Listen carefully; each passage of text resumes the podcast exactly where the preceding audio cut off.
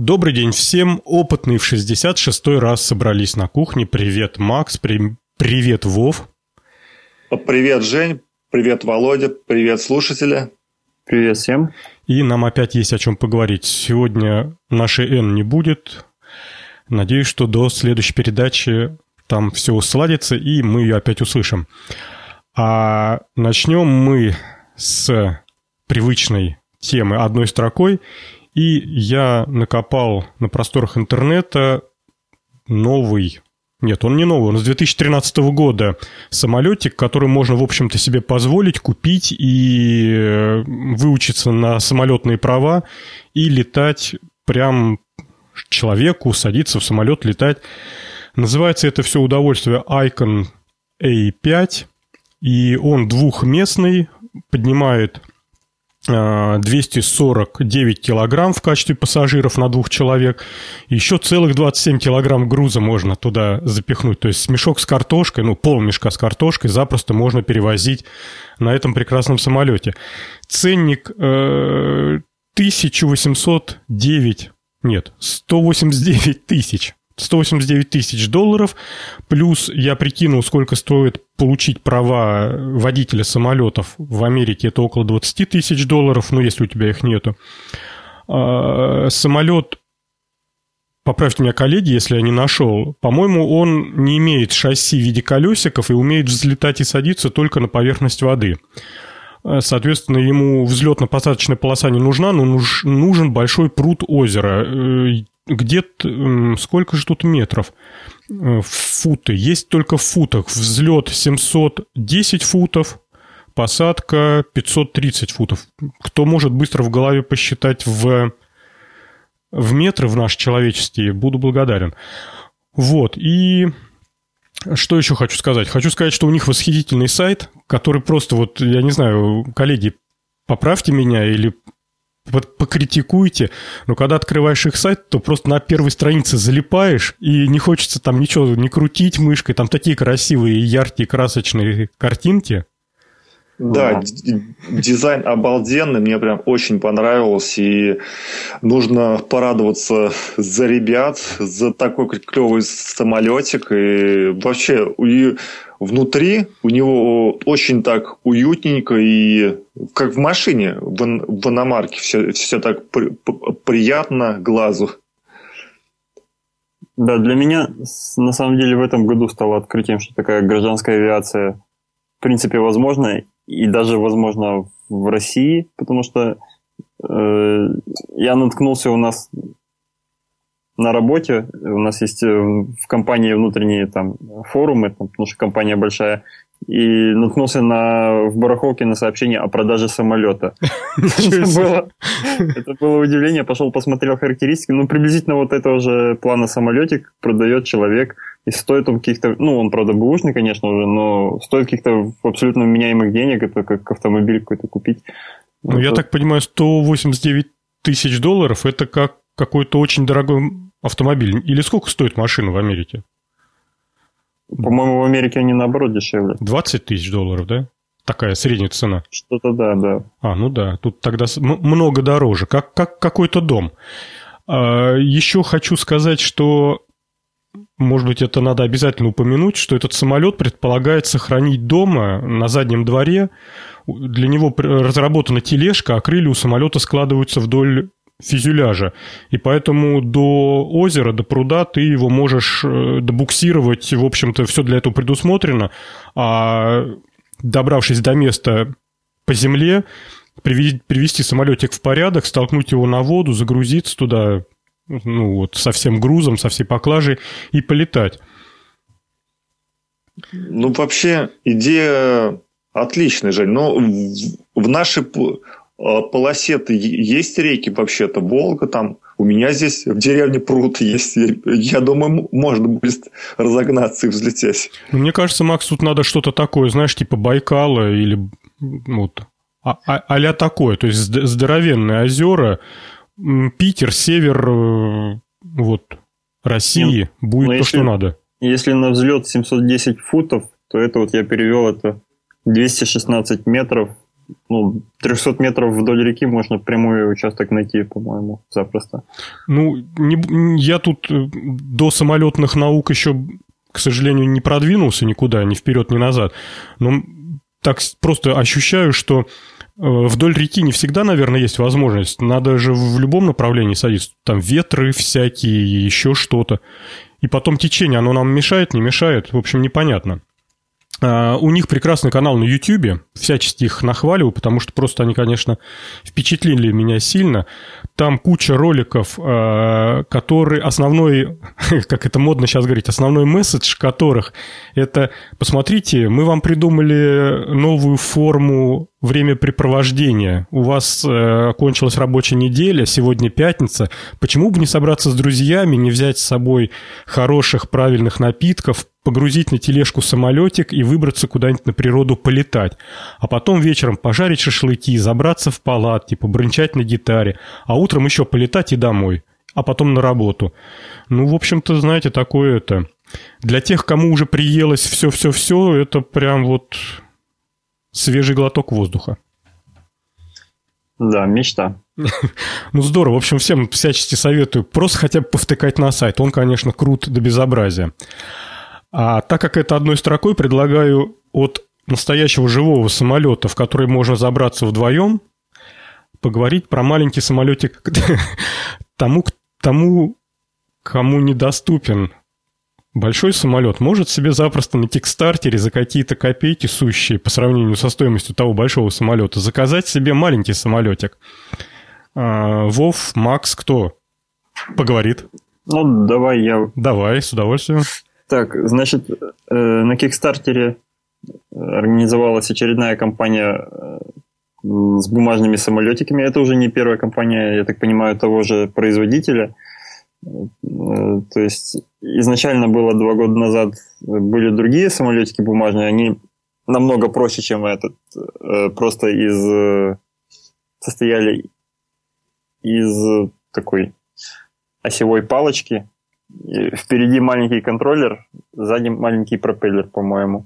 Я помню, что еще когда оно только вышло, я прям сохранил себе в закладке, что вот обязательно, когда оно из Kickstarter перейдет в более такой продакшн состояние, надо себе купить, потому что интересно, конечно, полетать. Вот, но до этого так руки не дошли. Э, так вот, теперь предлагается следующая версия, называется PowerUp FPV Live Streaming Paper Airplane Drone. Э, в общем, совместили идею предыдущего бумажного самолетика с э, возможностью управлять им э, с, с возможностью видеть э, из камеры, установленной на самолетике, и управлять прям как от первого лица своим полетом. Э, выглядит это так. Ты делаешь самолет из куска бумаги. Ну, судя по видео, там должен быть такой внушительный кусок бумаги огромный. На него цепляешь вот этот контроллер с камерой и двумя пропеллерами, э, и в отдельную коробочку специальную вставляешь свой смартфон. Дальше самолетик по Bluetooth связывается со смартфоном, ну и ты его забрасываешь, как обычный самолетик, и а эту коробочку одеваешь на глаза. И получается, что ты смотришь э, как... С борта самолета. Как, как с борта самолета, да. И наклонами головы можно управлять, куда ты хочешь полететь. Выглядит, конечно, тоже клево. Э, Сколько они там просят за готовую потом штуку продавать собираются? Быстро глянуть. Не, не могу быстро глянуть. У них цель собрать 100 тысяч, но уже они набрали в 3, 371 тысячу. Ну да, уже в 4 раза больше практически набрали. Да, и при этом у них еще 28 дней впереди на сборы, поэтому самолетику быть. Надо понимать, что продавать они, в общем-то, собираются не самолетик, а вот эту вот комбинацию из пропеллеров, двигателя, контроллера и видеокамеры. А, и софта. Да, и софта. А предполагается, что э, из домашней бумажки, то есть э, самостоятельно вы будете делать самолетик, какой нужен.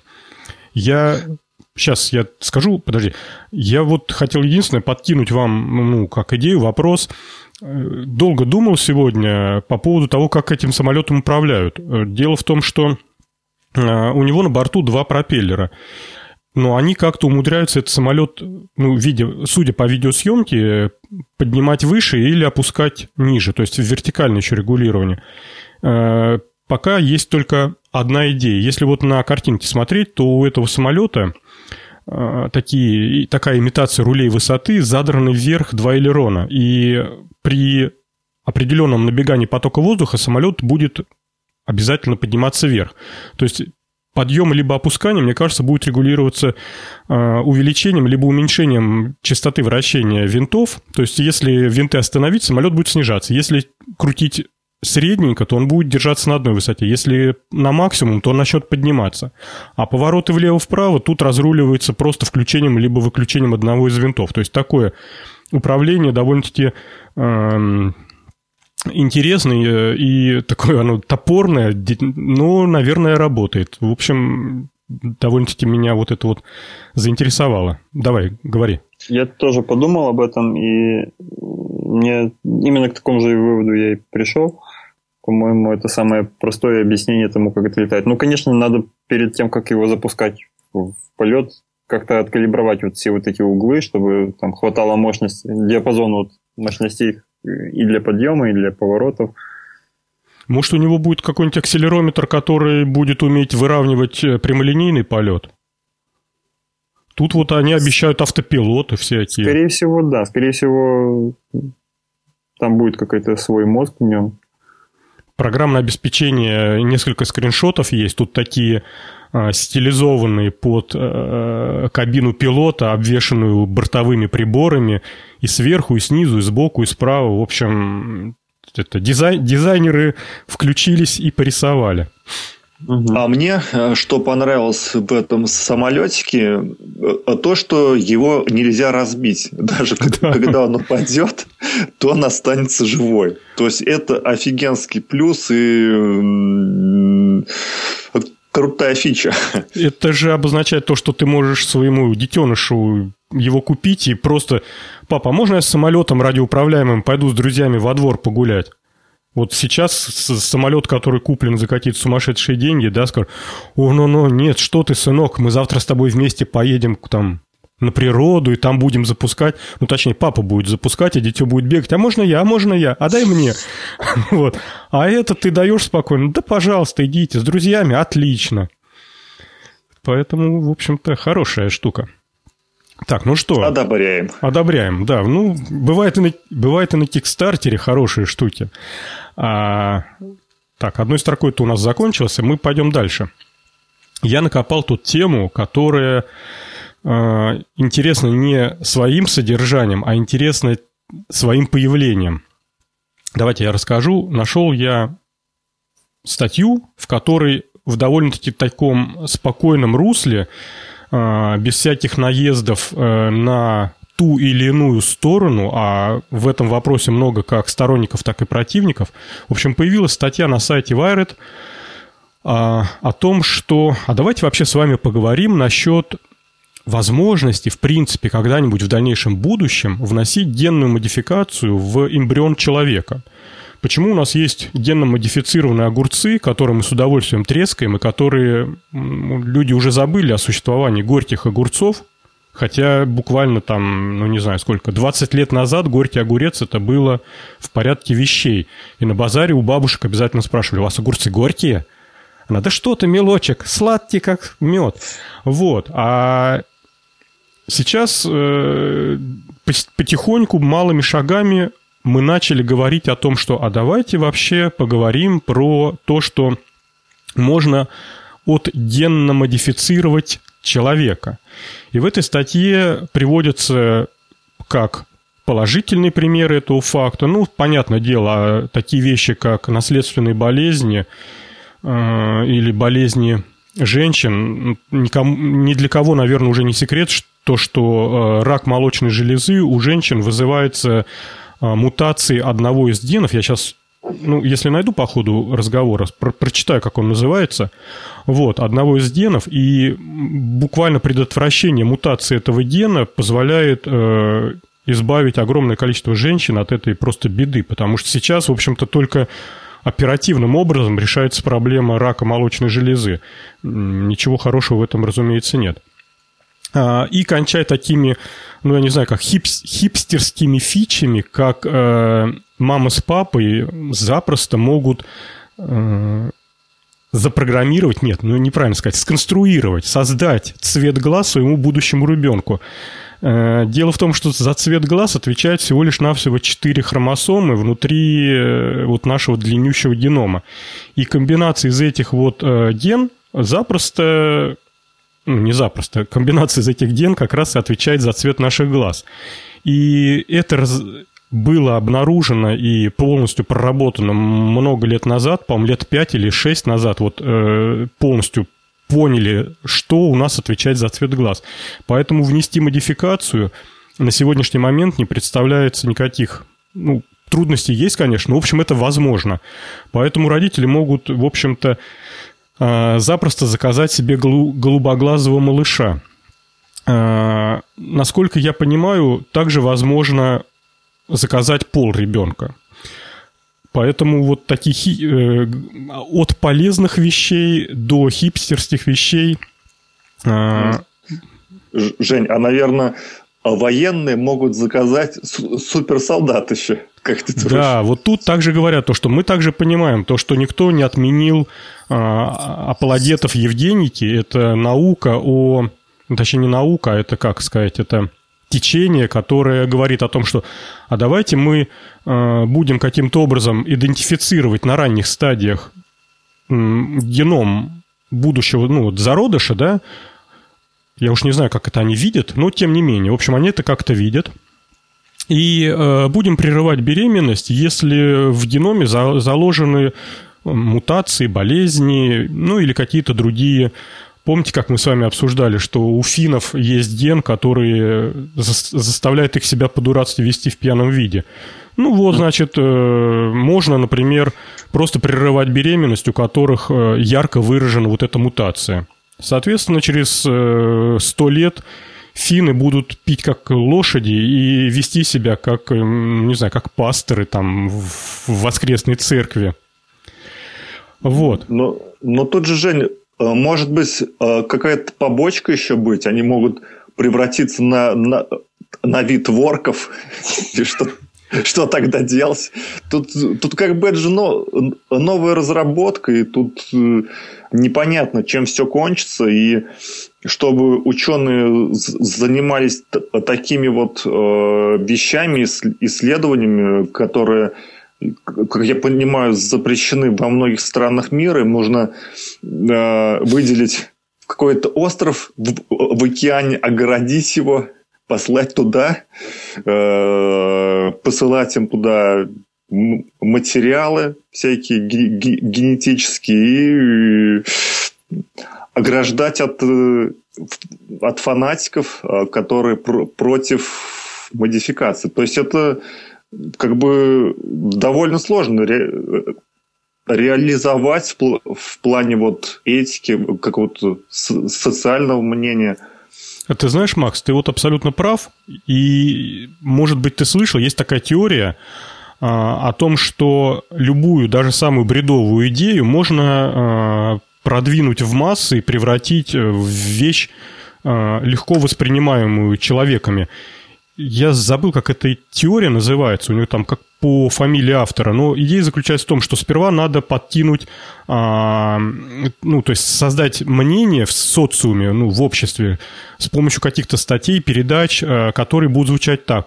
Мы понимаем, что это ужасно, но давайте глянем на это и с другой стороны, ведь в этом же есть что-то и положительное. Хотя да-да-да, мы понимаем, что это ужасно, и мы ни в коем случае не говорим о том, что это возможно в разумном сообществе. Спустя год-другой выхода таких статей, которые говорят о том, что да-да, это ужасно, выходит следующая часть. Смотрите, они ведь такие же люди, как и мы. А, давайте им хотя бы выделим там в нашем сообществе нишу. Мы, конечно, понимаем, что они не такие, как мы, но мы же, не, мы же люди, мы же человеки, давайте позволим им. Спустя еще 2-3 года скажем, о, они же равны с нами в правах, пусть они пользуются всем остальным. Ну, то есть вот так шаг за шагом э, идет э, модификация сознания, мнения общественного. Э, поэтому вот эти первые статьи, которые сейчас появились в таком холодном, рассудительном, в холодной, рассудительной манере, который проповедует о том, что да, мы прекрасно понимаем, что сейчас слишком рано об этом говорить, слишком много препятствий стоит на пути генной модификации человека. Вот, ну давайте хотя бы просто поговорим про это с научной точки зрения, не более того. Это вот, вот эти первые э, хлебные крошки. Ласточки. Да, Ласточки. которые разбрасываются для того, чтобы там потом приползли муравьи, потом за муравьями тараканы и так далее, так далее. И потом люди, ну да, там через 30-40 лет, а, вот благодаря таким статьям, через 30-40 лет люди будут говорить, ну, перед тем, как забеременеть, а, супруга идет в лабораторию, берет с собой там 30 тысяч долларов, которые откладывались на самолетик, и модифицирует своего будущего младенца.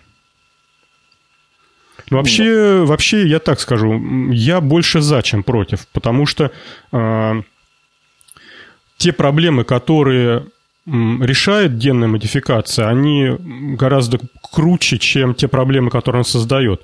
Как минимум, знаете, вот даже такой момент, вот прерывание э, мутации генома, который отвечает за рак молочной железы, он э, в дальнейшем короче говоря, вот если у эмбриона будущей девочки починить, то чинится все дерево, наследственное дерево вот э, этого этой семьи. То есть у этой девочки уже родится девочка э, без этой патологии, и все дальнейшее дерево будет абсолютно чистое от этого заболевания. А сейчас из поколения в поколение э, есть не нулевой шанс, что будущая женщина в, этой, в этом дереве будет страдать этой болезнью.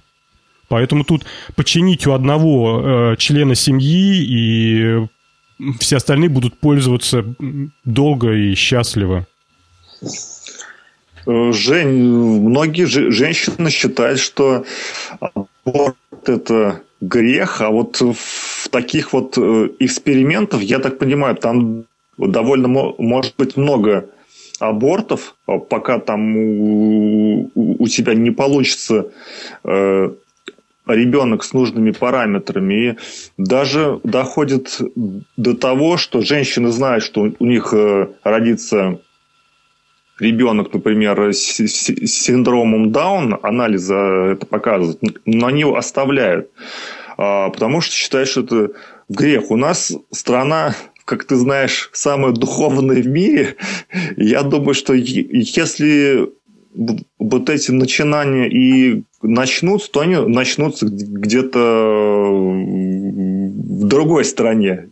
Не в нашей точно. И... Ну, это да, это я с тобой соглашусь. Тут мы, мы не будем тут пионерами. Хотя, черт его знает, знаешь, придет следующий президент когда-нибудь и скажет, твою ж мать, все полимеры просрали, давайте хотя бы здесь. Ну, да. И первый канал будет показывать, а как же клево иметь геномодифицированных детей. Не, ну, Макс, если положить руку на сердце, клево. Э, согласись, если ты а, долгожданного ребенка в состоянии починить заранее, ну, это хлопотно и дорого чинить уже многоклеточное существо, потому что оно там, не дай бог, какими-то такими серьезными болезнями болеет, это всякие лекарства, больницы, санатории, профилактории. И ты представляешь, ты один раз вкладываешься вот на стадии одной клетки, и потом, по крайней мере, вот хотя бы вот с этой стороны. Ну да, но тут все понятно, к чему все будут клонить, все противники будут говорить о том, что хунта и люди в зеленых беретах будут себе делать суперсолдат, накачанных коров там. Ну, мне кажется, сейчас накачать такое количество этих стероидов и прочих э, препаратов для роста мышц, что не надо так дорого и так долго вмешиваться в яйцеклетку. Мне кажется, э, молодого 17-летнего парня можно сейчас превратить в супер-пупер такого э, накачанного существа, ну, правда, одноразово, он потом недолго будет мучиться, но, скажем так, пару-тройку лет этот кусок мяса будет ходить и всех там шмалять. Да ну, если еще ему одеть экзоскелет, то вообще будет убой машина.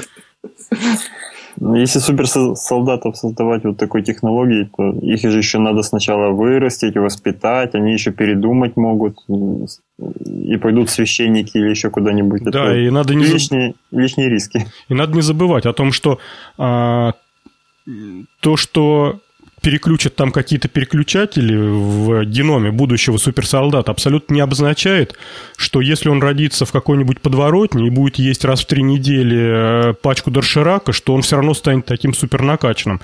Э, его надо выращивать в нормальных условиях, кормить пять раз в день гречкой, молоком и прочими всякими калорийными вещами. И, а если так делать с обычным ребенком, не модифицированным, вот у меня перед глазами пример моего лося, вот – ну, я про своего детеныша имею в виду. Так вот, э, корми его часто, так будет такая лошадь, что и, и не надо его модифицировать. Да, скорее всего, если нужно будут суперсолдаты, то генетика пригодится более в каких-то устранении психических отклонений или устранении каких-то там э, возможностей сопротивляться на психологическом уровне там чему-то, чтобы, в общем, податливости и обучаемости. Вот это пригодилось бы больше. Я вот не уверен на 100%, может быть, я ошибаюсь, просто не, знаю глубоко физиологию человека. Но, например, вот такая модификация э, на ранней стадии могла бы помочь, может быть, если я прав, э, в том, что отключать какие-то участки мозга, которые отвечают за получение удовольствия от э, наркотиков. И тогда наркоманию можно будет вылечить не путем там, борьбы с наркотиками, а путем того, что они просто не вставляют. Ну, представляете себе ситуацию, ты колешь себе укол, ну да, уколол укол, потом ходишь, как будто ничего и не произошло. Тебя не прет, не колбасит. Ну, как-то странно, да, садиться на героин, если это все равно, что вот прививка, которую нам в школах ставили, там, оспинки эти. Насколько я знаю, наркотики действуют на намного более низком уровне, то есть там, где ты, в принципе, получаешь удовольствие, вот на том уровне они и действуют. То есть ты можешь, если ты у себя это отключишь, то вообще не будешь никакой, никакого удовольствия ну, получать. Ну, может быть, да, но, не, не буду успорять, да. Но дело в том, что э, это очень... Эта система очень подстраивается, и поэтому абсолютно разные люди могут э, у них вот эта система может быть совершенно по-разному работать, и они все равно думают, что они получают в среднем одинаковое количество вот удовольствия. То есть там сенсибилизация и десенсибилизация – это процесс настраивания чувствительности этой системы к раздражениям. Ну, очень податливая. А можно еще так э, человека смодифицировать, чтобы, чтобы он получал огромное удовольствие от лапши доширак. Тогда а, а, погибнут рестораны и целый отрасль загнется. Вы не подумали об этом? А вот про наркобаронов. Это же у них много рабочих мест, дети. Их надо кормить, понимаешь, Женя? Так нельзя говорить. Это намного эффективнее рекламы, да? Вот заложиться сегодня на распыление какого-то там вещества, которое в будущем сделает людей э, очень желающими купить доширак, чем в будущем выпускать эту рекламу, промоушен какой-то там делать. Ну, кстати, вот э, как вот отрицательный эффект вот такой модификации заключается в том, что э, есть, есть такие механизмы в, вот в этой всей э, генной техники, которые могут включаться либо выключаться в зависимости от внешних условий. И самый как бы вот известный из таких механизмов – это переработка лактозы. А у нас есть кусочек, ну, в нашем геноме есть кусочек, который может формировать э, белок, фермент, который умеет перерабатывать лактозу там, в определенной форме. Но так как взрослый человек лактозу получает редко, а чаще получает глюкозу, то этот белок блокируется, а неправильно сказал, этот кусочек генома блокируется для того, чтобы с него не синтезировался белок а синтезируются другие белки для переработки других э, веществ. Так вот, блокировка снимается автоматически после того, как в крови повышается уровень лактозы. Там все это как-то срастается и начинается формирование белка. То есть такая полностью автономно управляемая система. Просто э, из этого понятно, что теоретически можно так отмодифицировать, что вот как э, Вова сказал, достаточно будет потом на самолете над городом распылить что-то, ну, какой-то там вот реагент, который будет являться тем флагом, который включит либо остановит синтез э, какого-то белка. И, соответственно, все люди там либо в корчах помрут, либо что-то у них там третья рука отрастет. Ну, это я утрирую, конечно. Вот. Поэтому, да, тут как бы если мы достигнем волшебства примерно как вот в электронике, когда мы можем там любую хрень спаять из пяти деталей, то тут, да, конечно, потребуется наличие всяких комиссий, которые будут э, стоять на пути таким барьером этих ученых и медиков. Так, ну что, давай, добавляй.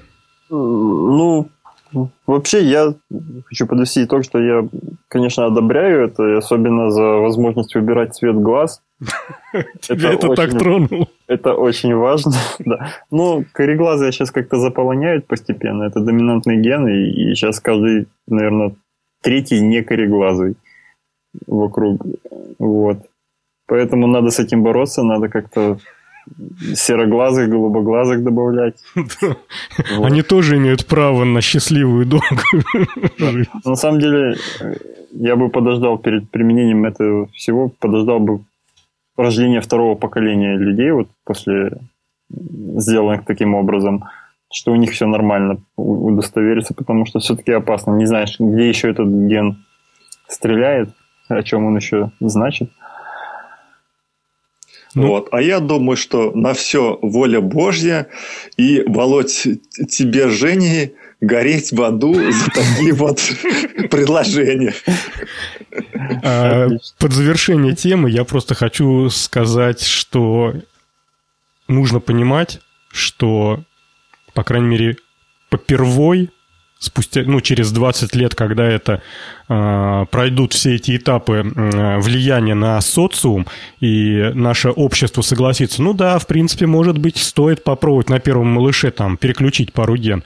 Так вот, это процедура настолько дорога, что вот стоимость того самолетика, про который мы говорили, это будет примерно выглядеть таким образом. Семья принимает решение. Ну так что, жена, самолетик или голубые глаза? А, ну что же выбрать, что же выбрать? И самолете хочется, и голубые глаза хочется. Вот, поэтому э, это, в общем-то, не будет дешевым удовольствием, и, как обычно, э, либо это будет э, либо это государство на себя возьмет, и тогда смогут получить доступ к генной модификации все слои населения, либо это будет только уделом там, золотого миллиарда, а все остальные будут лапы сосать. И последнее, что хотел добавить. Помните, коллеги, мы а, много передач назад обсуждали проект компании у директора Гугла есть супруга или была супруга, и она открыла компанию 23andMe по генному тестированию.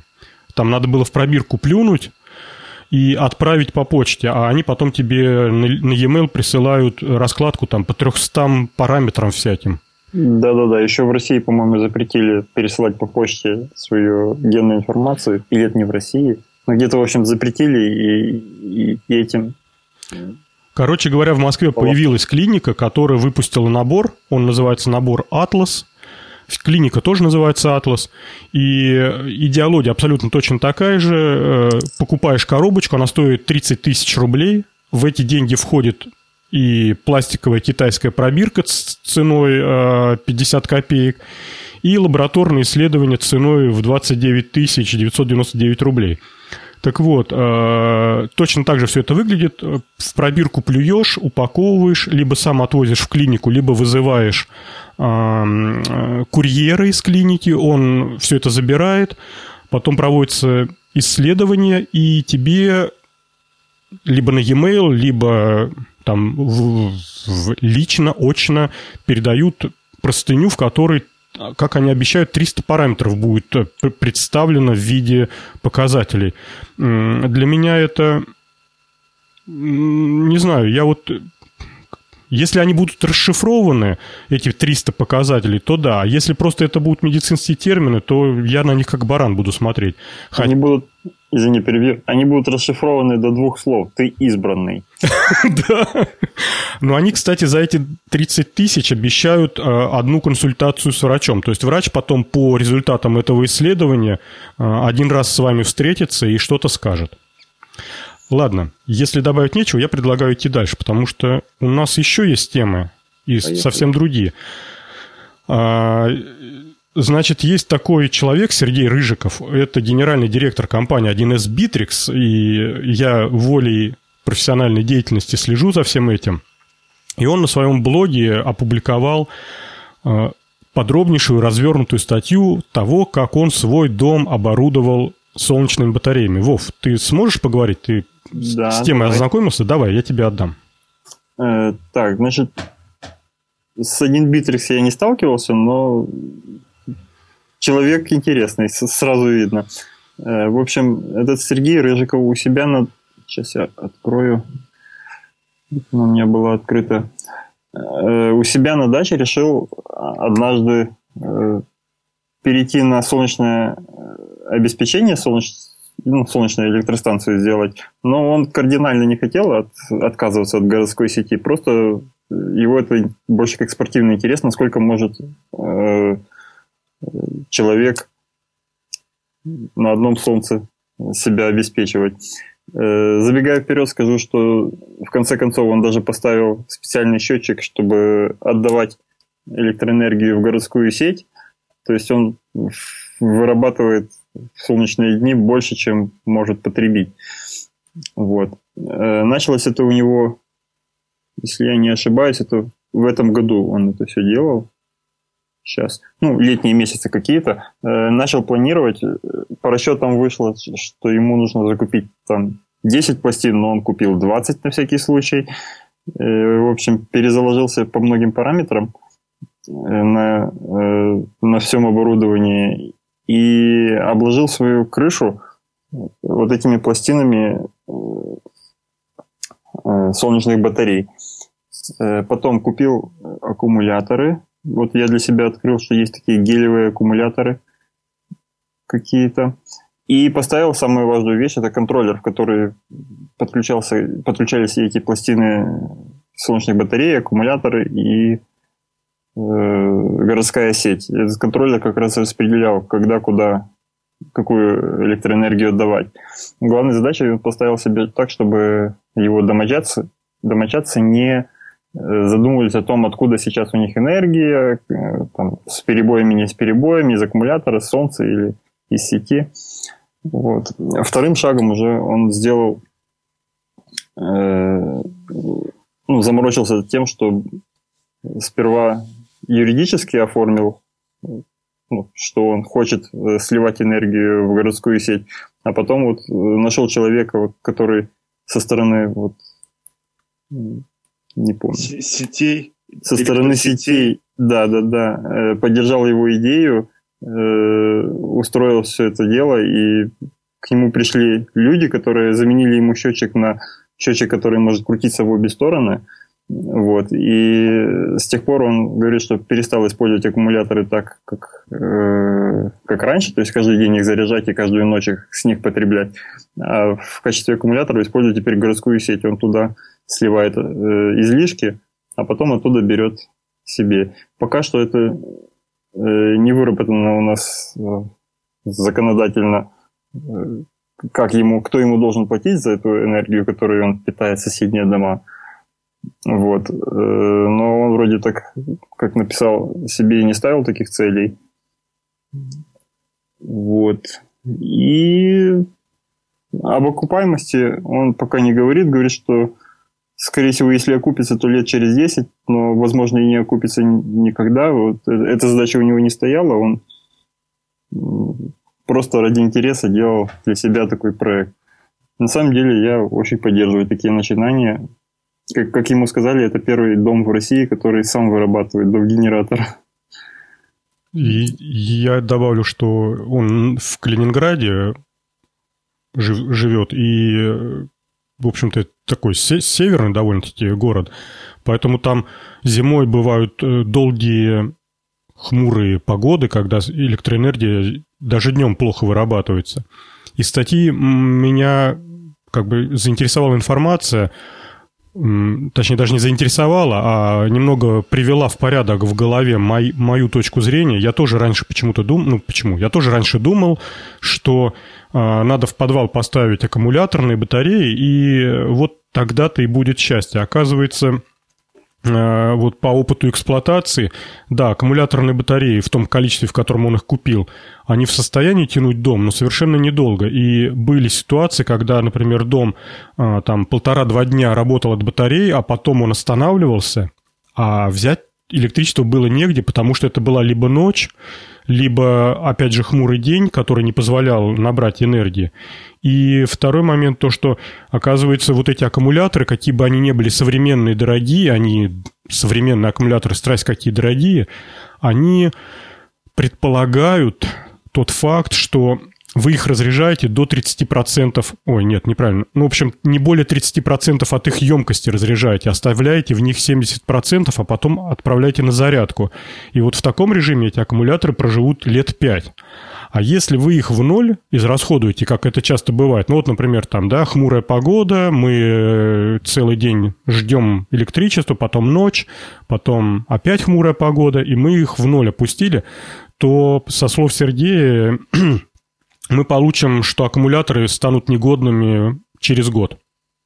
А это такой ценник, что э, просто мам не балуйся. По его э, спецификации, я так понял, если бы он аккумулятор не покупал, весь проект бы ему обошелся бы вдвое дешевле.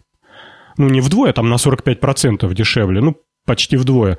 А по косвенной информации, там в комментариях люди прикинули примерно, сколько это может все стоить. Вот он поделился, какие модели он покупал, в каком количестве. А, он вложился около миллиона. Причем там непонятно, сколько там за монтажные работы, ну, предположим, миллион. То есть вот аккумуляторы, грубо говоря, 450 тысяч составляют ценника от всей этой канители. Поэтому э, та информация о том, что их, например, раз в год менять, ну, блин, это слишком дорогое удовольствие, если их использовать именно как хранилище. И одной из, как бы, вот мыслей статьи было то, что Большая на самом деле проблема не в выработке электроэнергии, а в ее аккумуляции, в ее утилизации. Поэтому те ребята, которые ему монтировали, там какая-то компания с солнечными батареями, они сразу сказали, типа, ты не заморачивайся с батарейками, давай излишек энергии, который у тебя днем будет, мы будем утилизировать. Чаще всего это утилизируется просто на нехромовую проволоку, которая во дворе лежит и греет воздух. А ночью будешь питаться из электросети э, городской. Вот что меня как бы вот... Я добавлю то, что э, разговаривал с парнем на работе, он пару лет на, назад рассказывал, просчитывал вариант э, солнечного дома, а, точнее, у него дача была, он хотел, ну, да, дача по, под Саратовым, то есть средняя полоса, и, и вот он там рассчитывал, там э, посчитал он солнечный дом, э, посчитал он ви, ветряки, и оказалось, что это все дело будет окупаться лет там 10-20. Тут, э, то есть, э, вот, а за это время могут с дачи что-нибудь стырить или разбить. Так что ему это все дело не, не подошло. Вот, так что я думаю, в России сейчас нет большого смысла заниматься солнечными домами, потому что довольно дорого все. И не, не, не, не то это место, где будет успех с, с такими делами. Да, и покрытие очень капитальное у нас сейчас такое городской электросети. Я вижу, что электричество есть везде, и даже вот пример с Крымом показывает, что даже такие фатальные ситуации разруливаются там в течение недели. Есть такое количество ресурсов энергетических, что мы можем э, целый остров запитать просто там по проволоке. Угу. Давай, Вов, говори. Меня удивило вообще в этой статье, что э, вот он привел марки вот этих панелей солнечных, какие он покупал, 20 штук, и указал, что их КПД 17,2%. Да, кстати, да, согласен, да. Как-то до сих пор я, да, вот мне казалось, что там до 10 еле-еле и то в лабораторных условиях как-то добиваются. А я, наверное, что-то пропустил, наверное, уже выходят такие хорошие панели делают. Ну, кстати, вот не знаю, у ветряков, я так понимаю, КПД должен быть выше, потому что там же обычные генераторы стоят, а у них КПД там существенно выше, чем у батареек. Ну, да. да, только они ветрозависимые. Ну, а эти, а эти солнечно-зависимые. Так, еще будем что-нибудь критиковать или хвалить, или дальше идем? Дальше идем, да? Поехали. Давай дальше. Так, а дальше у нас, я вот тут сразу расписываюсь в, в косяке. Я, э, если вы обратили внимание, тема была про китайский радиотелескоп, а я вставил э, кучу в подробностей и фото совершенно другого радиотелескопа. Поэтому надо как-то аккуратно сейчас проговорить. А, Давай, я, может, начну? Да, я с удовольствием тебе отдам. Ага. Хорошо. Китай, а тема такая, Китай ударными темпами строит крупнейший радиотелескоп. Э, дело в том, что Китай в следующем году э, заканчивает э, свой радиотелескоп под кодовым названием FAST. Он будет одним из самых больших телескопов, радиотелескопов в мире. И диаметр этого телескопа составит 500 метров.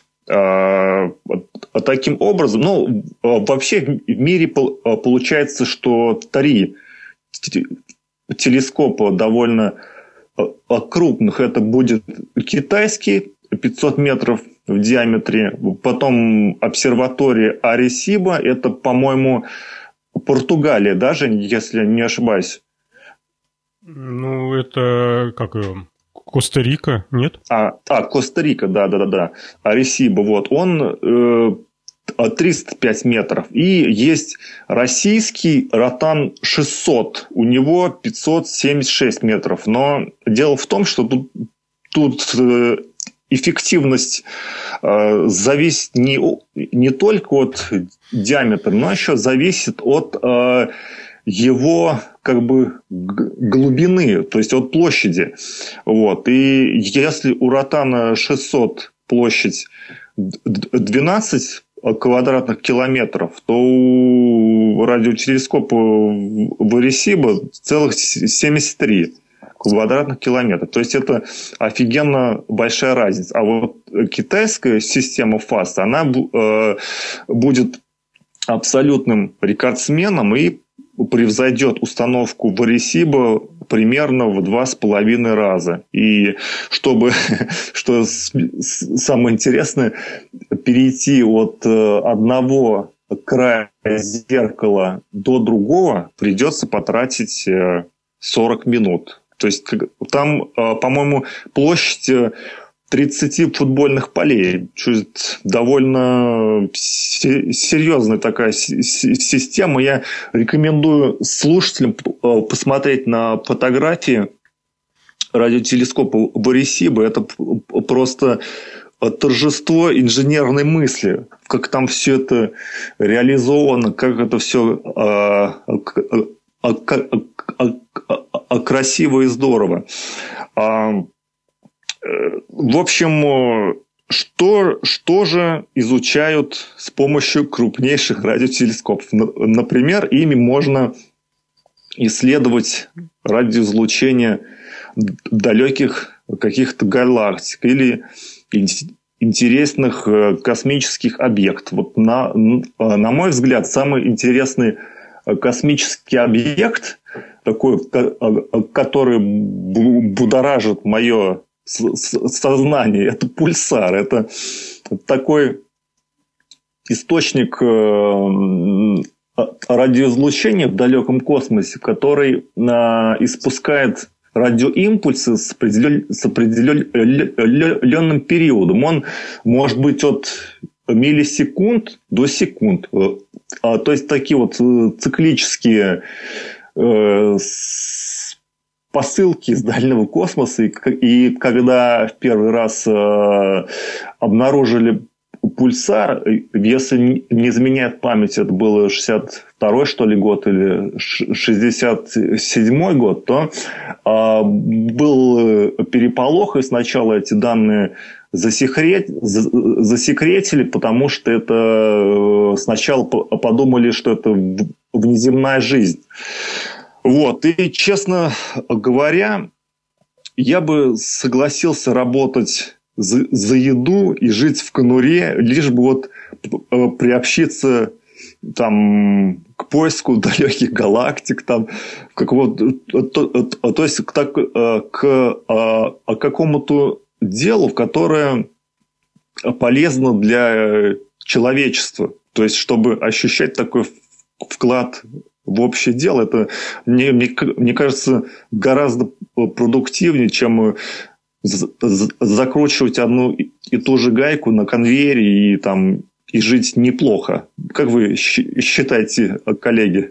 Слушай, Макс, ну это, блин, классная фраза была, если это было сказано не в шутку, то пиши на английском языке письмо в какое-нибудь там китайское правительство и проси работать за еду. Мне кажется, они не откажутся. Это, это была не шутка, я на полном серьезе. Если ты правда готов, то это э, такие шансы, может быть, э, знаешь, э, не факт, что он тебе достанется, но если он достанется, то это будет нереально круто. А я хочу обратить внимание Макса, что сейчас, ну, по крайней мере, я вот недавно посмотрел на ресурсе «Постнаука». Там есть у них цикл э, лекций коротеньких э, нашего физика-астронома э, Сергей Попов зовут, вот, про экзопланеты, то есть о том, как их открывают, о том, какие телескопы используются, и в том числе, зачем их открывают, и шансы на то, что мы сможем обнаружить жизнь, по каким маркерам можно это обнаружить. Очень интересно, вот я недавно прослушал об этом, и, по-моему, там если пульсары нам интересны э, тем, что там творится внутри этого пульсара, почему он вот, имеет эту периодичность и так далее, и, и что будет в конце, то вот экзопланеты сейчас э, открывают, ну, сейчас это, по-моему, передовой край вот э, всего, потому что они были открыты не так давно, первые там в 90-х годах первые подтвержденные экзопланеты были открыты, вот, а сейчас э, телескоп Кеплер их уже открывал по-моему, 20 тысяч 20 э, тысяч случаев, которые пока не подтверждены, но, э, скорее всего, из них там половина, допустим, будет подтверждена. И довольно-таки высокие шансы, что можно будет там обнаружить жизнь. Вот. Вов, а что такое экзо экзопланеты? Я просто а, далек э от этих... Экзопланетами mm-hmm. называются планеты вокруг других звезд. Просто их раньше не было вообще никакой возможности наблюдать. Вот. А с последние года э, то есть люди, конечно, предполагали, что Солнце не настолько уникальное, чтобы вокруг него были планеты, а вокруг остальных звезд не было. Но их просто было не видно.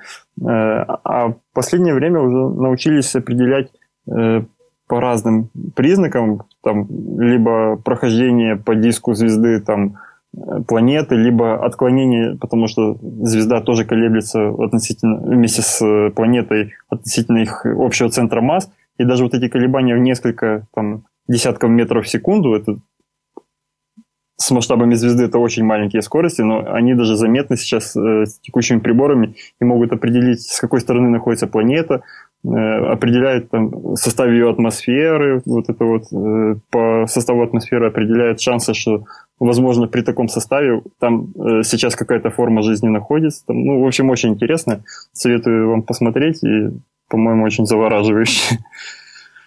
Надо посмотреть. А как, а как Сергей Попов экзопланета, да?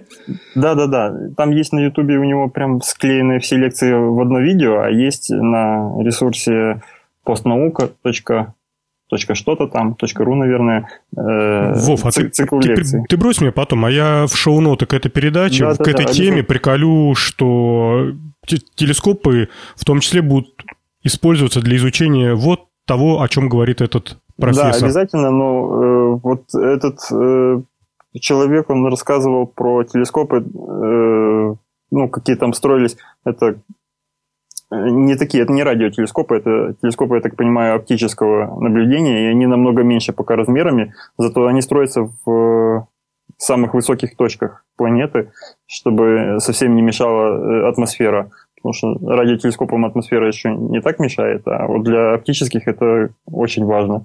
Вот. И в том числе он скажет о планах запуска в ближайшие годы, э, какие будут запущены спутники и, и какие будут построены новые телескопы. Но там их радиусы не такие колоссальные, там, по-моему, 30-50 метров вот в таких вот размерах, потому что зеркала такие строить сложнее, чем алюминиевые трубки для радиотелескопа. Слушайте, народ, а может кто знает или задумывался над этим вопросом, а вот эти радиотелескопы, они это только принимающая сторона антенны или они еще и излучающие? Я просто к тому, что их могут или, может быть, уже используют для каких-то нужд земных, не знаю, как ретрансляторы какие-то.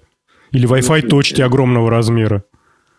Не, Жень, вообще все радиотелескопы – это приемники, они работают на прием, вот. Но я слышал, что э, где-то э, посылали сигнал в далекую галактику какой-то, вот, с Земли большой мощности тоже, то есть, чтобы, э, ну, цель была установить э, контакт с земной цивилизацией, но, э, но, но, но я уже не помню, это было давно, как-то мне попадалось, последнее время я как-то не слышал о таком, но в основном это Э, э, приемники, которые просто принимают радиоизлучение и больше ни, ни, ни для чего не используются, Жень. Угу, понятно. Ну, ну, в той статье, которую ты сбросил ну, ошибочно, второй, который на лайв-журнале, э, там вот описывается телескоп, который уже старый, там в 60 каком-то там году открыт, и вот эта вот штука, которая над ним висит, ее называют излучателем. И, по-моему, это с него как раз и испускали этот сигнал, который должен был рассказать другим цивилизациям о нашем присутствии здесь. Слушай, а я так понял, что вот, э, кстати, что вот эта штука, которая висит, это излучатель, может быть, это либо тонкости перевода, либо просто такое унифицированное название. Дело вот в чем. Дело в том, что вот если посмотреть на картинку китайского радиотелескопа, то видно, что по периметру стоят такие мачты высокие. Как я понимаю и предполагаю, к этим мачтам будут прикреплены тросы, тросы связаны с лебедками, а концы тросов будут связаны в узел, и на этом узле будет повешен так называемый МАКС. Как он называется? Рефлектор? Нет, не рефлектор. Вот э, приемная часть э, спутниковых... Детектор. Ну детектор. да, детектор, да. Вот, дело вот в чем. Дело в том, что если фиксированно, жестко закрепить э, детектор по центру телескопа, то, как я понимаю, может, я ошибаюсь, но он будет принимать э, только вверх от себя строго. То есть им, им нельзя посмотреть на, на другую планету. Единственное, как можно будет этим телескопом управлять, в кавычках, это подождать, пока планета Земля чуть-чуть повернется, там, ну, в своем суточном вращении, и начнет смотреть на другую, э, ну, в общем, в другую сторону. С помощью же лебедок мы можем переместить этот детектор относительно центра, и, соответственно, мы по правилам зеркала, который там угол падения равен углу отражения, будем принимать, грубо говоря, сигнал, приходящий э, сбоку, сикость-накость, э, сбоку и спереди, сзади. Вот, поэтому вот та такая интересная э, штука, которая на радиотелескопе в, Порто-Рико, да, правильно я сказал? Вот. Да. Вот, она, это такой, вот это и есть сам приемник. А антенна это просто зеркало, которое отражает кучу-кучу-кучу радиоволн. А, а я вот как раз сейчас, пока ты говорил, нашел так называемое послание Арисиба, она называется, или Арисибо, я не знаю, как ударение. И, и как раз оно было отправлено, а, послано 16 ноября 1974 года, это я Википедию читаю, из обсерватории Арисиба в Пуэрто-Рико в направлении там, звездного скопления М13. Да, то есть это э, как раз вот этим телескопом в 1974 году был испущен сигнал, и тут на Википедии есть даже... Э, Параметры это, сигнала. Там, более того, там есть даже сообщение с цветовым разделением частей э, того, что, что мы послали. Но я не знаю, в каком виде оно было закодировано, но если бы мне пришло, пришла вот такая картинка где-нибудь, э, я жил в районе скопления М13, я бы не понял, что мне хотят сказать, честно говоря. Там нарисован схематический человечек, схематический ДНК человека, какая-то эмблема метро. Я сейчас боюсь показаться глупым. Вот. А, а, я... а, Солнце, планеты, вижу, я понял, что вот этот вот квадратик это Солнце, а дальше рядом идут планеты, при этом Земля выделена на один пиксель выше, чтобы понять, что это человек именно с Земли и по размеру. Ну, это надо хорошо знать астрономию, чтобы найти вот эту вот э, солнечную нашу систему по вот этому схематическому изображению.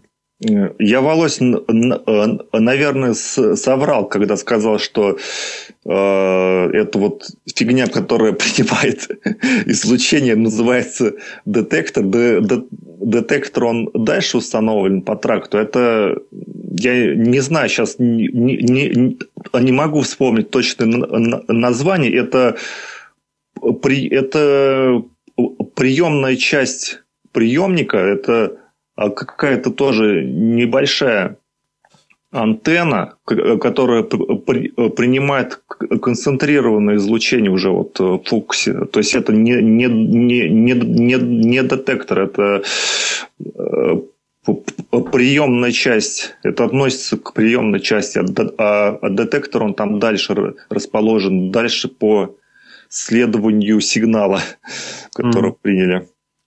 На фоне на фоне вот таких гениальных и ударных темпов, которыми строятся телескопы и таких гениальных изобретений, которые туда заложены, инженерных мыслей, есть люди, которые не стесняются делать другие инженерные гениальные изобретения, вот, и на всеобщее обозрение выкладывать. Я думал, что Н на себя возьмет вот эту а, вот это изобретение. Короче говоря, надо смотреть, но если в двух словах, то молодая девушка, наверное, у нее в самом деле серьезная проблема по поводу просыпания по утрам, обеспокоилась о том, как бы исправить эту ситуацию. Она сделала будильник. Идея будильника заключается в том, что она взяла резиновую перчатку, наполнила ее, не знаю чем, какой-то хренью, и прицепила к валу электродвигателя. Когда срабатывает будильник, то включается электродвигатель, и это перчатка, расположенная как раз над лицом человека, который спит, начинает крутиться и шлепать по щекам. Выглядит уморительно. Я когда своей супруге показал это, говорю, вот будильник нашему детенышу, а, конечно, было смешно. Коллеги, как вам это гениальное изобретение? А вы посмотрели видео там, где случилось непоправимое, там, где на этот вал у девушки намотались волосы, и она в итоге стала, осталась лежать заложником вот этого всего устройства. Там надо на мимику посмотреть, у нее такое лицо было. Да, при этом она не может увидеть, что там происходит над головой, а, а ее оттуда дергает за волосы, ну, в общем, страшное зрелище. Конечно, после этого проснешься завтра. Утро ничего не предвещало, что утро будет добрым. Да. Макс. Да я посмотрел. Что, ты, что гений инженера скажет? Инженеринга. Но э, задумка хороша я, я думаю, сли, сли, следующей идеей этого изобретателя будет пробуждение разрядом электротока. То есть, по замыслу, наверное, на, на, на таком же уровне будет. Э, ну, для лысых, наверное, такой будильник самое то, а вот для, для волосатых, наверное, Э, нужно им шапочку для плавания одевать тогда перед сном. Вы знаете, я, может быть, э, если потом добавить нечего будет, под завершение хочу сказать, что э, я очень сильно благодарен компании Samsung, не поверите за что. Может быть, и другие компании э, такие же умнички, но компания Samsung в телефоне, который я себе купил, э, встроила стандартный будильник, у которого есть режим плавного нарастания громкости. И он целую минуту с неслышимого звука поднимает звук потихонечку будильника. Понятно, что я сказал? Да. Вот. И в результате этого а, мое просыпание вот уже как год превратилось в наслаждение, потому что я сплю достаточно чутко и э, засекаю этот вот звук будильника, а у меня еще там на будильнике такая мелодия стоит, такая спокойная, ни в коем случае не, не резкая. Вот.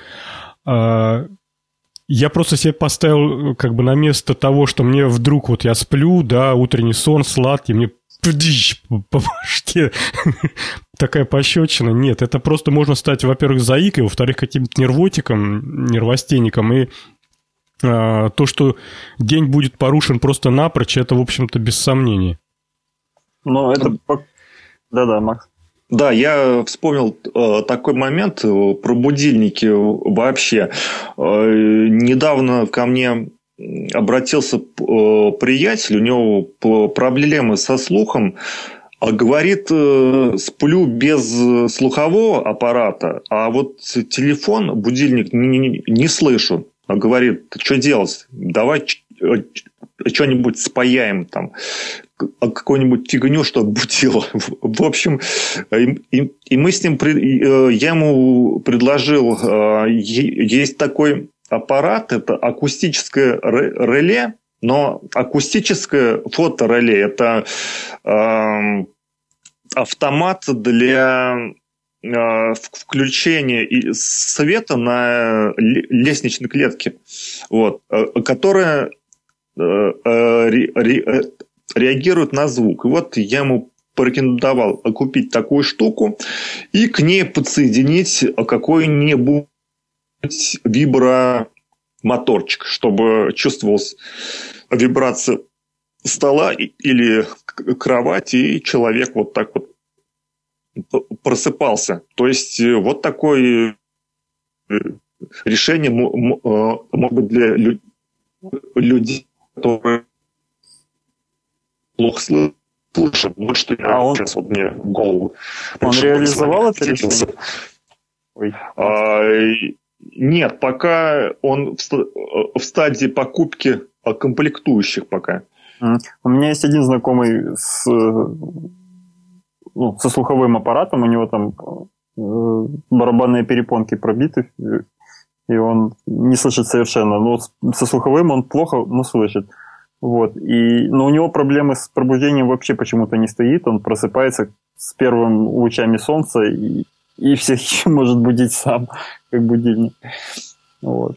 А я не знаю, я будильником, в принципе, не пользуюсь последние два года, поэтому я благодарен своей работе. И, просыпаюсь всегда очень плавно, как проснусь, так и проснусь. Вот кроме таких случаев, как бывает иногда, как сегодня, я пользовался будильником, потому что поздно пришел, а знал, что нужно встать. Вот.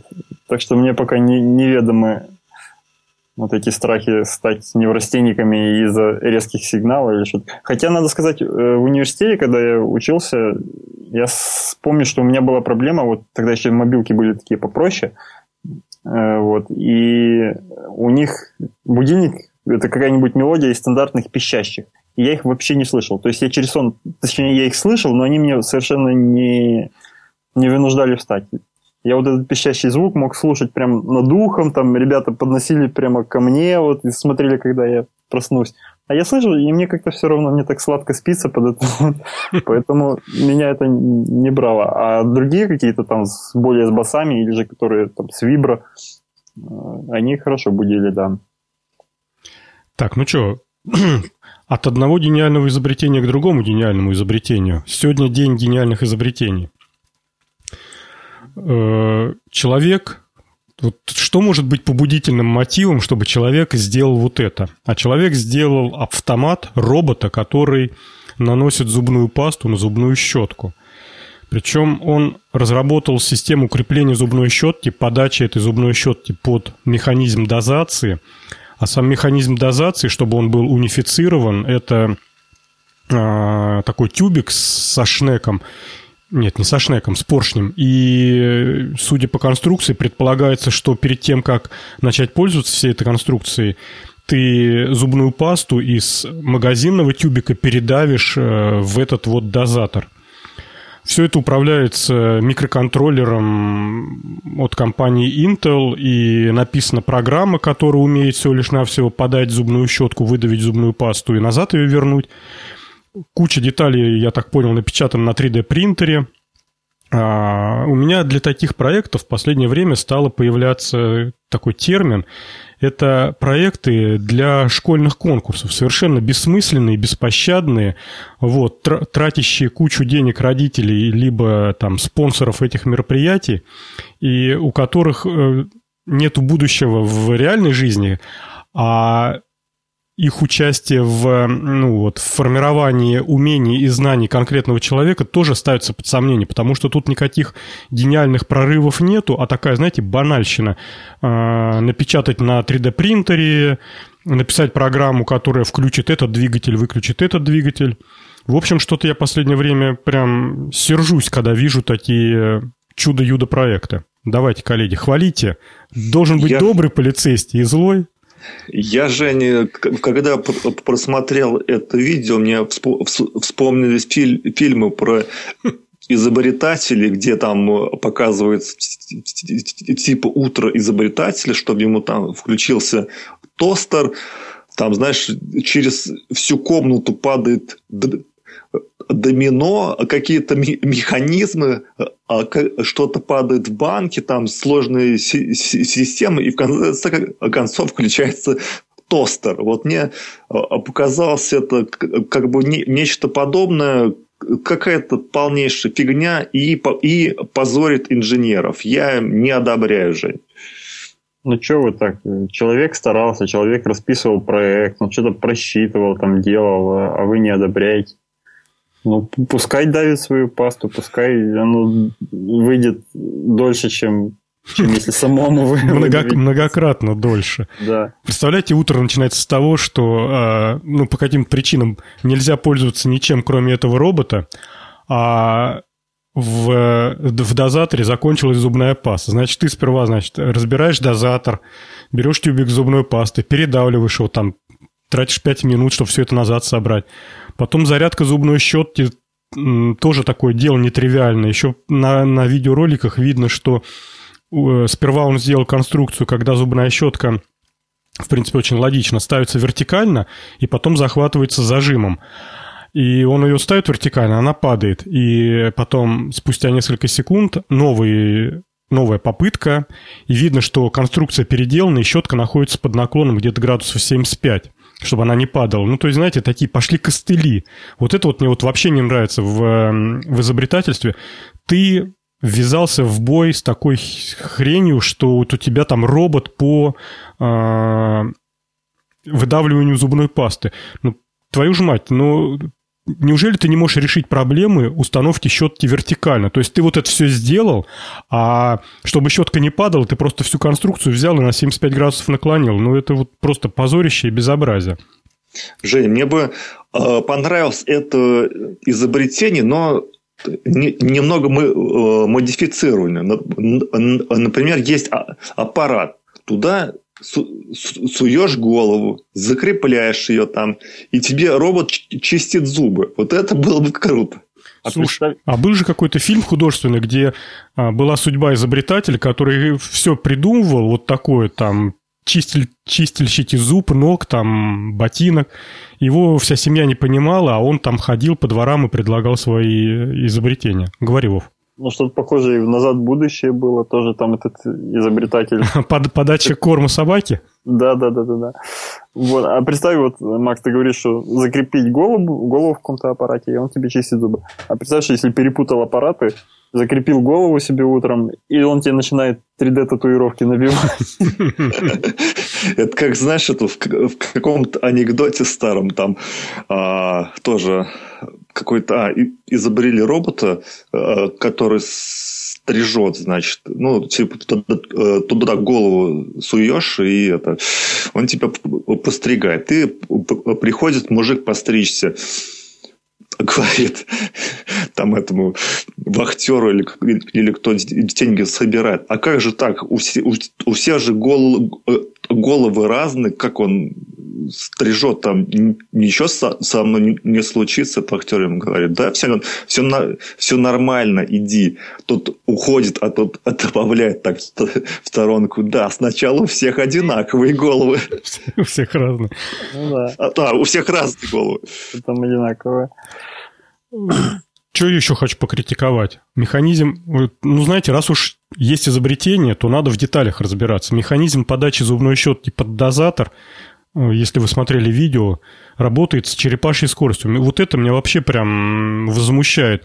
Народ, вы, покуп... вы делаете шайтан-машину, у которой большое будущее, да, и в качестве привода используете вообще какой-то тихоходный шаговик, непонятно вообще с какой целью. Все должно Просто я думаю, что раз уж ты в, в, как бы подписался вот под такое действие, ну, делай уж до конца.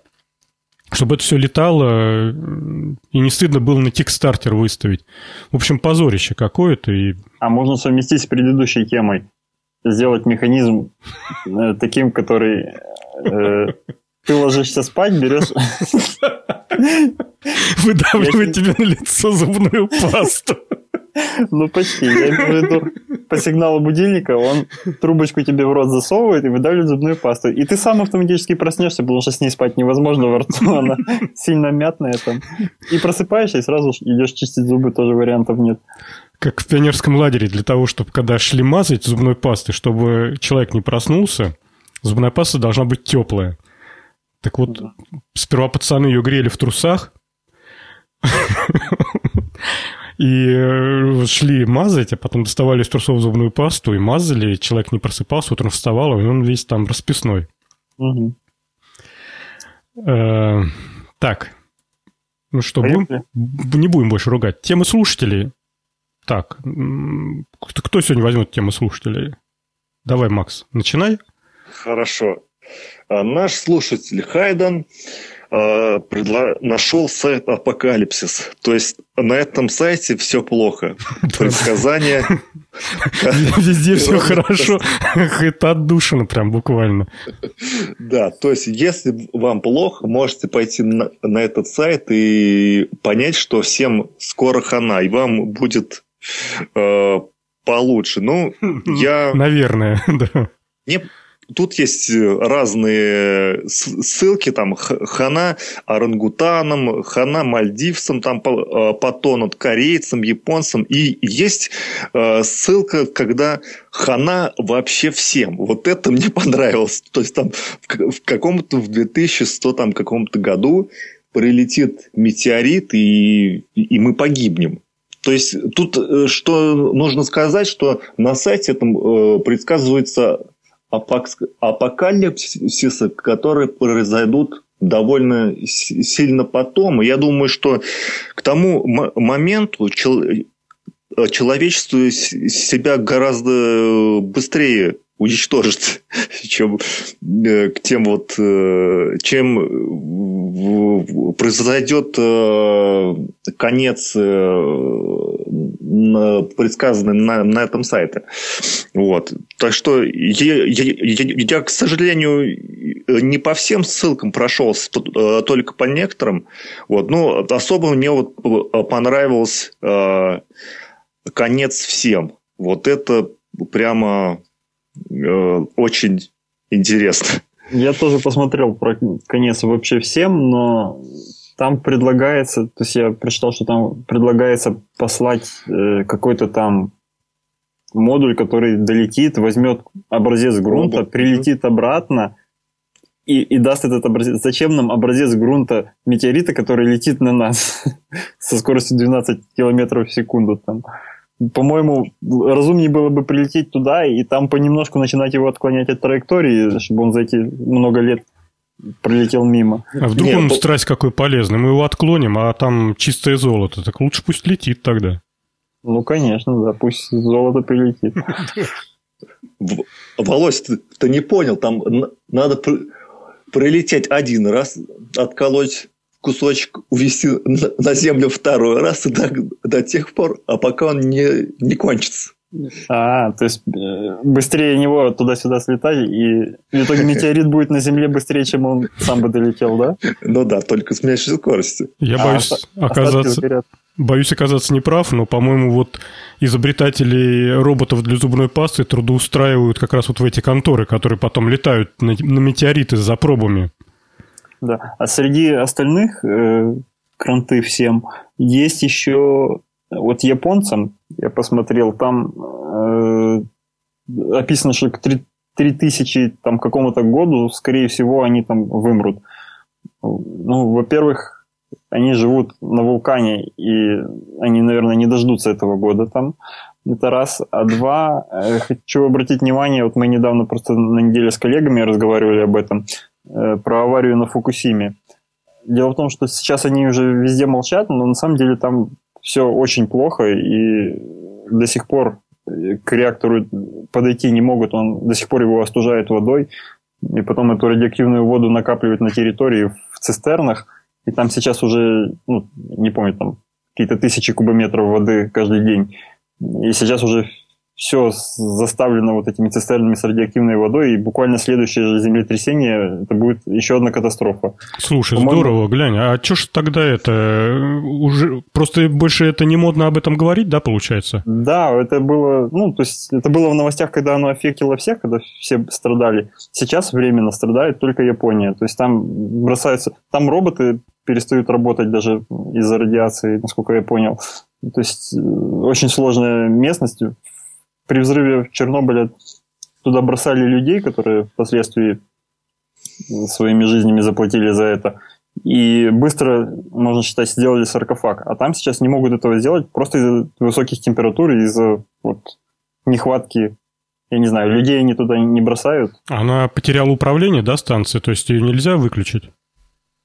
Не, не могут, потому что там все развалилось, и они сейчас просто поддерживают, чтобы она не перегревалось, чтобы, mm-hmm. чтобы какой-то чтобы выбросов, слой... паров не было. Все. Ну да. Да, не чтобы какой-то слой, в котором находится все это, не провалился, потому что есть шанс, что он провалится внутрь, то есть там mm-hmm. стенки реактора провалятся или пол, и будет еще более страшная техногенная катастрофа. И сейчас оно все э, вся энергия, которая вырабатывалась бы станцией, грубо говоря, ну, вот, в каком-то неконтролируемом виде вырабатывается на обогрев вот воды и, и, и излучение да, радиации. Да-да-да, это абсолютно вот. понятно, да. Никуда оно не денется. Если все это крутится и греется, то, блин...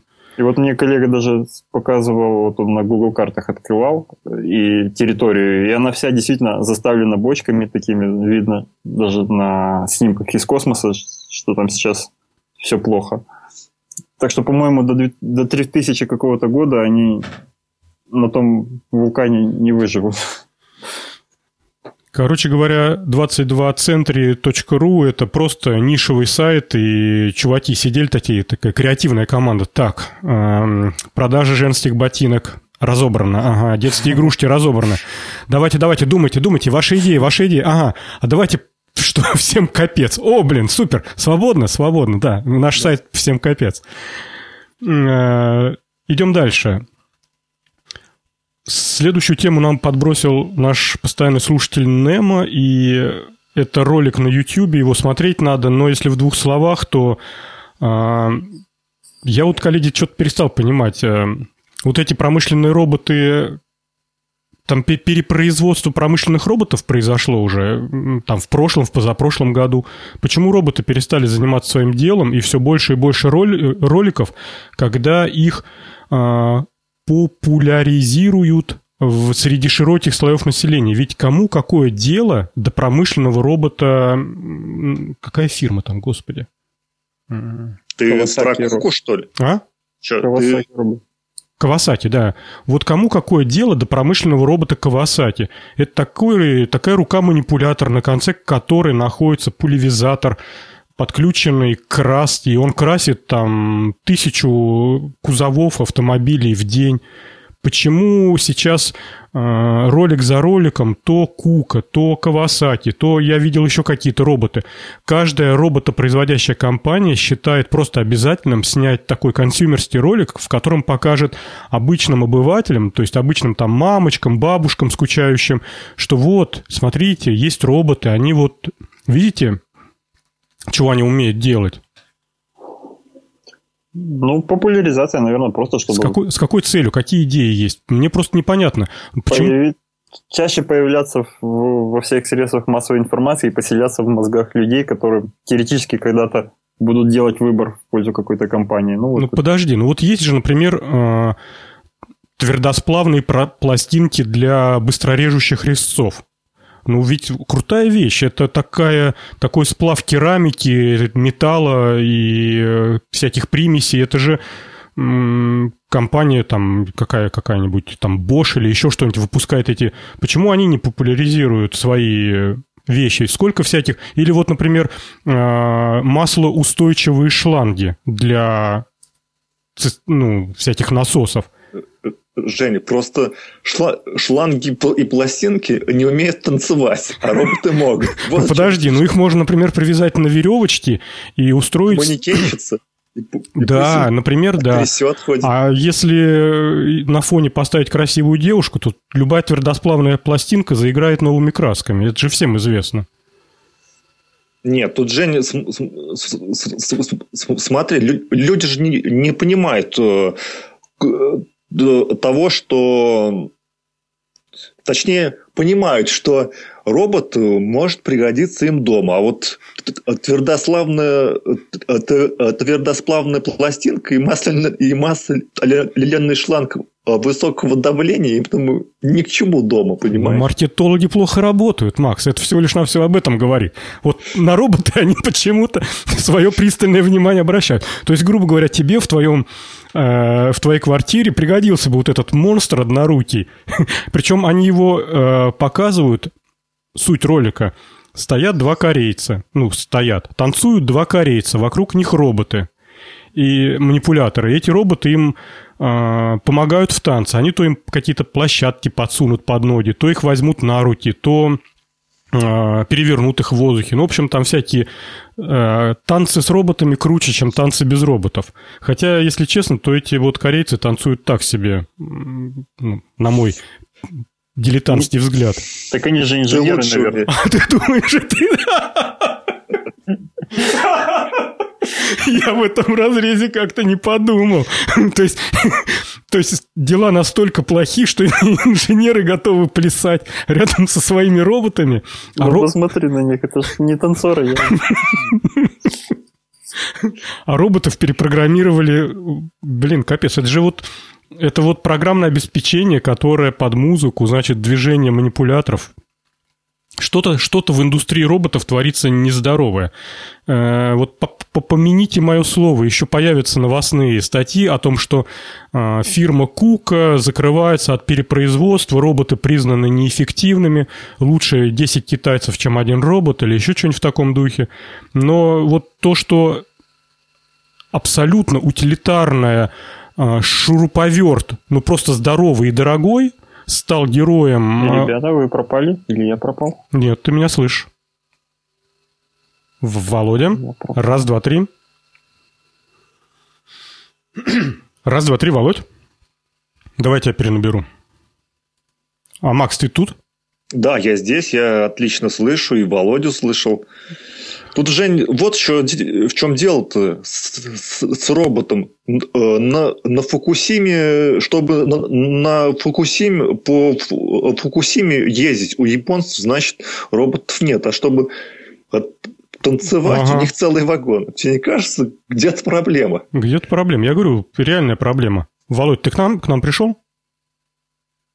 Нет. Ладно, дальше. Ну, в принципе, в принципе, у нас э, на этом-то последняя тема и закончилась. И как раз Володя благополучно отпал. Помахал нам рукой. Может, он расстроился танцем, слушай, и отключился. Так, у него занято.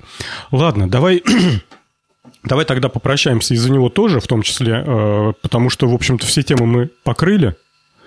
Э, как всегда, Полтора часа, ага. Как Ложитесь. всегда, да, услышимся через две недели и приходите, заходите на сайт, там тоже много всего интересного и подписывайтесь, где только сможете. А ваши комментарии э, и всякие темы для следующих выпусков нам помогают при подготовке передачи. Спасибо всем, пока. Пока-пока.